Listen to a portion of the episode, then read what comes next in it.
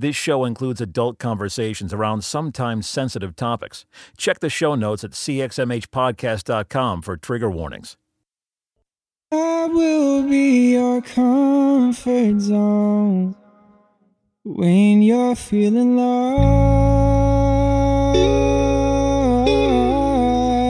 and all alone.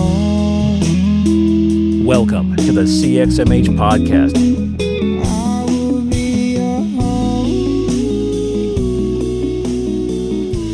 Right, welcome. We are here today for this special bonus episode with the Sarah Fader, CEO and founder of Stigma Fighters. Uh, you'll remember her from episode two. As always, I'm here with my co-host Steve Austin. Uh, how are both of you today? Peachy. I'm I'm doing well. I heard that Steve's kiddo is sick. Yeah. yeah, it's no fun. She's been sick all night long, but right now, at this moment, she is napping on the couch, and I'm hoping that she stays there for a couple of hours because she needs to sleep. So it's all good. It's dad life, you know? I hear that. Yeah, we've been down with strep for the past week, and uh, it's been no fun. Oh, I, I wanted to ask if I can curse on this show or not. Yes. You can curse, you little cursor. Yeah, yeah, because I, I actually, um, you know, sometimes it just comes out. What was I? I wanted to say something about something, but of course my brain is not functioning. So I'll let you guys figure out life for me. this is why I love Sarah Fader right here. Uh, I love you. so honest. Well, today we are talking about a hashtag that, that you started, Sarah. This is going to be a pretty relevant episode. It's going to be our quickest turnaround ever. We're nice and culturally re- relevant here. Uh, but the hashtag, this is what anxiety feels like. Let me just rudely interrupt you because um, I, of course, remembered what I wanted to say at the most inopportune time. Fair enough. Um,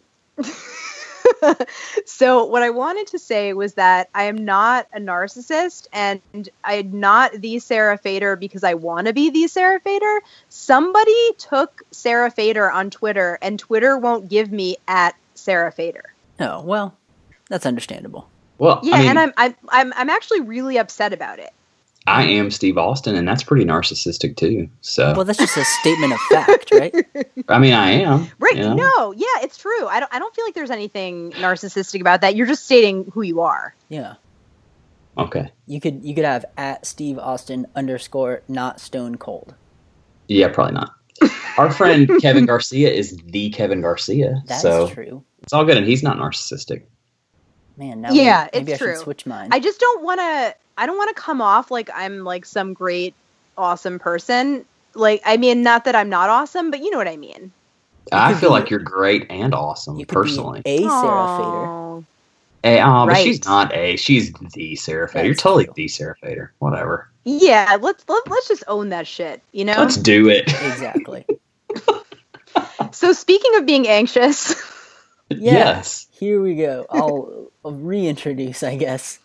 We're talking with Sarah today about a hashtag that she started, and then over the past few days, this past weekend, went viral, was trending, whatever other words I can use to make me sound like I know what social media is doing, um, but was all over the place to the point where a friend of mine who has no interaction with you or anything like that uh, independently tweeted using the hashtag and I saw it and thought it was so awesome that I sent it to you because that it's it's making its rounds in my normal people life as well, which is crazy. I love that. That makes That's me super the cool. happiest ever. Like that's the coolest thing. That's the coolest thing about social media is that it just the you can reach so many people. Yeah. Well, tell what is there? I'm sure there's not like a you know deep dark story behind it, but what made you start this hashtag? The hashtag is hashtag This is what anxiety feels like. So what I want to say about this is that it was totally random, which is usually the way that these things happen for for me personally, right? Um, I am an extremely intuitive person, and I pay attention to when I have ideas. And ideas to me feel a certain way. Uh, like I get this feeling like, oh shit, that's such a good idea. I have to do something with this. Like that's how it happens to me. I just get this really like nagging feeling and I have to follow it. And that's what happened with this, which is that I am always anxious. I mean, like 99% of the time, because I have an anxiety disorder. I have panic disorder and I have uh, PTSD. And I also have ADHD, which is a different kind of anxiety, but it's still under the category of anxiety. So this weekend, I was sick with strep throat and um, I was feeling really needy and like texting friends. And I really have a, um, a short attention span because of having ADD. So, like, if I text somebody and they don't respond, like within five minutes, it feels like forever. and so, oh God, and, and I know, I know this feeling. Right? you I'm know over what I'm here like, talking about, "Preach right? yes. it's like the worst feeling ever. And then so it was terrible because I I had texted my friend my childhood friend who lives in Portland because I'm going there and I was asking if I could stay with her for a few days. And I, first of all, that in itself is a very anxiety producing thing for me to have to ask to stay at someone's house. I feel like really awkward about it, you know? And so I texted her and I didn't hear from her and then and it and the minutes felt like like forever, right? I'm I'm like, "Oh shit, she doesn't want me to stay with her. It's t- awful." Right? I I'm like, "She hates me. She doesn't ever want to talk to me again."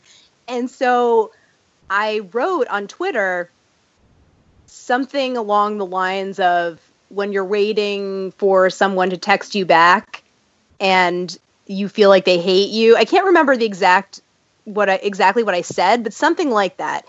And then I I hashtagged it with this is what anxiety feels like. And I cuz I wanted people to understand how awful that feeling is. I mean, you guys said it right there, right? You get how that feels. Yeah? Yep. Absolutely. Yeah.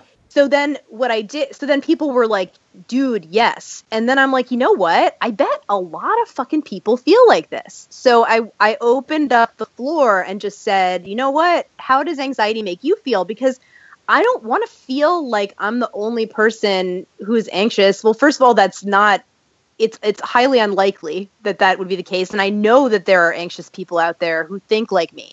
And so I wanted to I wanted people to have an opportunity to express that. And that's why I created this hashtag and it blew up and it was really really validating to hear some of the um the stories. But can you guys please tell me that you're that I'm not the only one who feels like that waiting for a text back? No, you're not the only not. one. And what I love about this is it just goes back to what we talked about in episode two with the power of storytelling, and it's you living it out. It's you using this huge Twitter platform that you have with 15,000 followers or something crazy, and saying, Join me, tell me I'm not alone. I'm telling you that you're not alone. Let's not be alone together. You know, it's it's powerful. So I appreciate it so much. Yeah. I'm so glad. And just just as an epilogue to that story, my friend did text me back. It was like hours later, and I felt like I was going to die. Um, but it turns out the reason that she didn't text me was that her and her husband are not going to be in town. They're going to Utah for three weeks. So she felt bad saying no to me, and that it was that was it was her stuff. Mm, It had Right. nothing to do with me. yep. In in the words of the prophet Michael Jackson, you are not alone. huh? I love it. Uh, You're welcome. That's awesome. Well, can you share with us some of your favorites? You don't necessarily maybe have to read who tweeted them or anything, but some ones that really impacted you, or Steve, if you want to do the same thing. But uh, with so many people sharing them, there are some that that you really related to. I would assume. All right. She said, "All right," Um, like she was country. You I know? said, all right. "All right." Yeah, I can I I, can it. rock the southern accent, you know.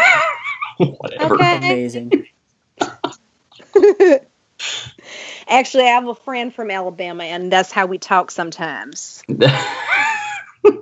together. You know, Oh gosh. hmm hmm Fantastic. it's not the same as Steve though. It's not the same. Well, we can't all be like molasses. Okay, let's no, see. let's Some roll. I'm, I'm finding some good ones. Yeah, finding things. Unable to face new places, familiar, familiar places, big crowds, small crowds. Each bring their own set of triggers. Mm. Being late. That is from um. Oh, go ahead. That's from who? Oh, that that is from Coco Linnell. I want to find a really good one, like the top. Linnell. So Coco Scarlett Linnell. Scarlett Kada says being late often because you're fighting a tug of war every day just to get yourself out of bed. I remember Oh my God, those so- days. I have had seasons of that, and it sucks so bad. Yes, totally. Okay, this one has like a thousand favorites. When your chair tips back and you almost fall but catch yourself, that sensation Mhm. for no reason and for hours. That's it. That was one of the Yep. ones I saw. Yep. Yeah, that that was that was powerful because I do get physiological symptoms with anxiety. Yeah, Mhm. there was another, a similar one that I remember seeing, and I'm, I don't have it in front of me, so I'm probably gonna mess it up. But it was something about when you miss a step going down the stairs, and then there's that split second of, you know, oh, I'm gonna fall all the way down before you kind of catch yourself. That it, it was referring to that, but over time as well, kind of similar to that one. Okay, here's the original tweet that I sent, which was Nobody wants to be my friend today because they are taking more than 30 seconds to reply to my text messages. Mm, there it is. Yeah. Oh, and this this is probably one of my favorites here by Jennifer Stansberry. Having to be reassured that people enjoy being around you, but you feel like you're annoying 100% of the time. Hmm. This one is like I'm like yes, yes, yes. Stacy Taco Pool um, says a little voice tells me my friends and family will suddenly stop loving me if I don't do X or Y. God, it's Oh just my that God, need yes. to perform. Yep. Yeah, totally. It, it's this constant need, I think, because anxiety convinces you that people have to tolerate you, hmm right? That you're not someone that people want to be around, but that you are something, somebody that needs, oh, oh, here she goes again, you know, type of thing. Yeah, it's amazing to me how shame feeds so hardcore into anxiety. And so that goes to Brene Brown, and she talks about shame is the fear of not being enough. And so, you know, I wrote about that in my book the fear of not being husband enough, not being sane enough, not being Christian enough, not being father enough, not being enough. That's what we fear. And so when that shame is is back there behind all this stuff, man, and then you've got an anxiety disorder, it just ramps through the roof. Yes. Yes. I'm going to share something with you guys that um, is, I, I have a lot of kind of shame associated with. So I don't necessarily get along with one of my children's teachers. Um, and she, I have trouble like asking her questions about things. And so one time I tried to stop her in the hallway and she was like, I can't talk to you and just walked away. And it was really Wow. embarrassing for me. Yeah.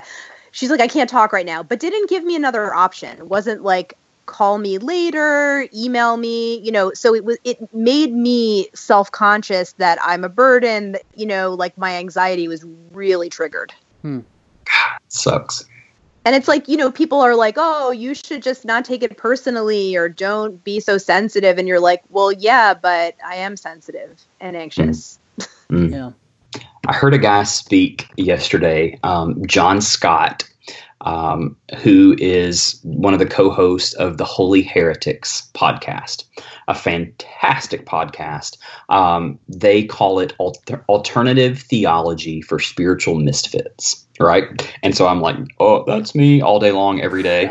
but um, John came and spoke yesterday, and um, man, he was talking about being at a place where and he was talking about from like a spiritual journey but this applies in so many areas i think that he for so long he would feel the need to um, argue his point, prove himself, uh, you know, really get into these heated sort of debates because it, it matters. What we believe matters, you know.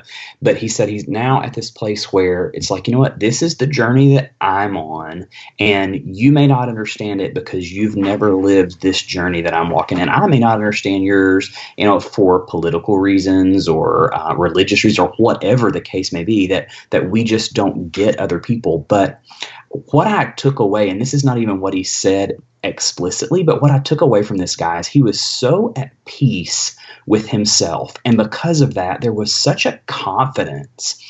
And I thought, man, for me with anxiety, if I could do that, if I could just be at peace with who I am and and be like, you know what, I, I like myself. Maybe I'm not perfect. Maybe I don't have it all figured out, but I like me and I'm working really hard to be the best me that I can be. There would be so much confidence there to just sort of, and I know this uh, doesn't always work, but to be able to brush it off. Now, you can't do that when anxiety creeps up for no reason and it's whispering in your ear that you're a piece of shit. But it, it helped me at least to say, golly, if I could just if I could just love me a little bit more, that might help. Yeah. It's true, and I think that that's ultimate. Totally, it's, it's ultimately. yeah, no, it's it's it's it's ultimately the goal is really to to to work to love yourself, and um, I remember having this conversation when I was nineteen, I think. When I was at in college, and my uncle took me out for lunch, and he's a clinical psychologist, and I said, "How do you oh no, I asked him, I said, Are you confident? Are you a confident person? And he said, Sometimes I am and sometimes I'm not. My it changes. You know? And mm. I think that answer always stayed with me because I don't I feel like some days you feel like shit and some days you feel great about yourself. And sure. I think the expectation to love yourself every day is unrealistic. You know, like that's why a lot of shame perpetuates itself, right? Because mm. we have to we feel this like, well, I feel bad because I don't like myself today. You know, that make it almost makes you feel worse, right? So, yeah. I think the goal for me is to be okay with where I am in this moment. Yeah. I love it. Does that make sense? Yeah. Yes. Well, hey, we want to thank you so much for the hashtag. We know it's helping a lot of people um, feeling less alone, feeling like there are people that relate to what they're going through. Uh, I know you've created it into a Twitter account now, and there's a, a blog post uh, by you on it and Steve, and I've actually seen a couple people writing about it. So thank you. Keep up the good work, kicking ass. The Sarah Fader. You can connect with her on social media or check out what Stigma Fighters is doing. Thank you so much, Sarah. I love, love you guys. You, Thanks for being here. Absolutely. I'm sure we'll have you on again soon. Uh, I want to come back like all the time. okay. uh, we'll make it work. you have a great day, my friend. We'll talk to you soon. Okay. Have fun, guys. Thank you. Thank you. Bye.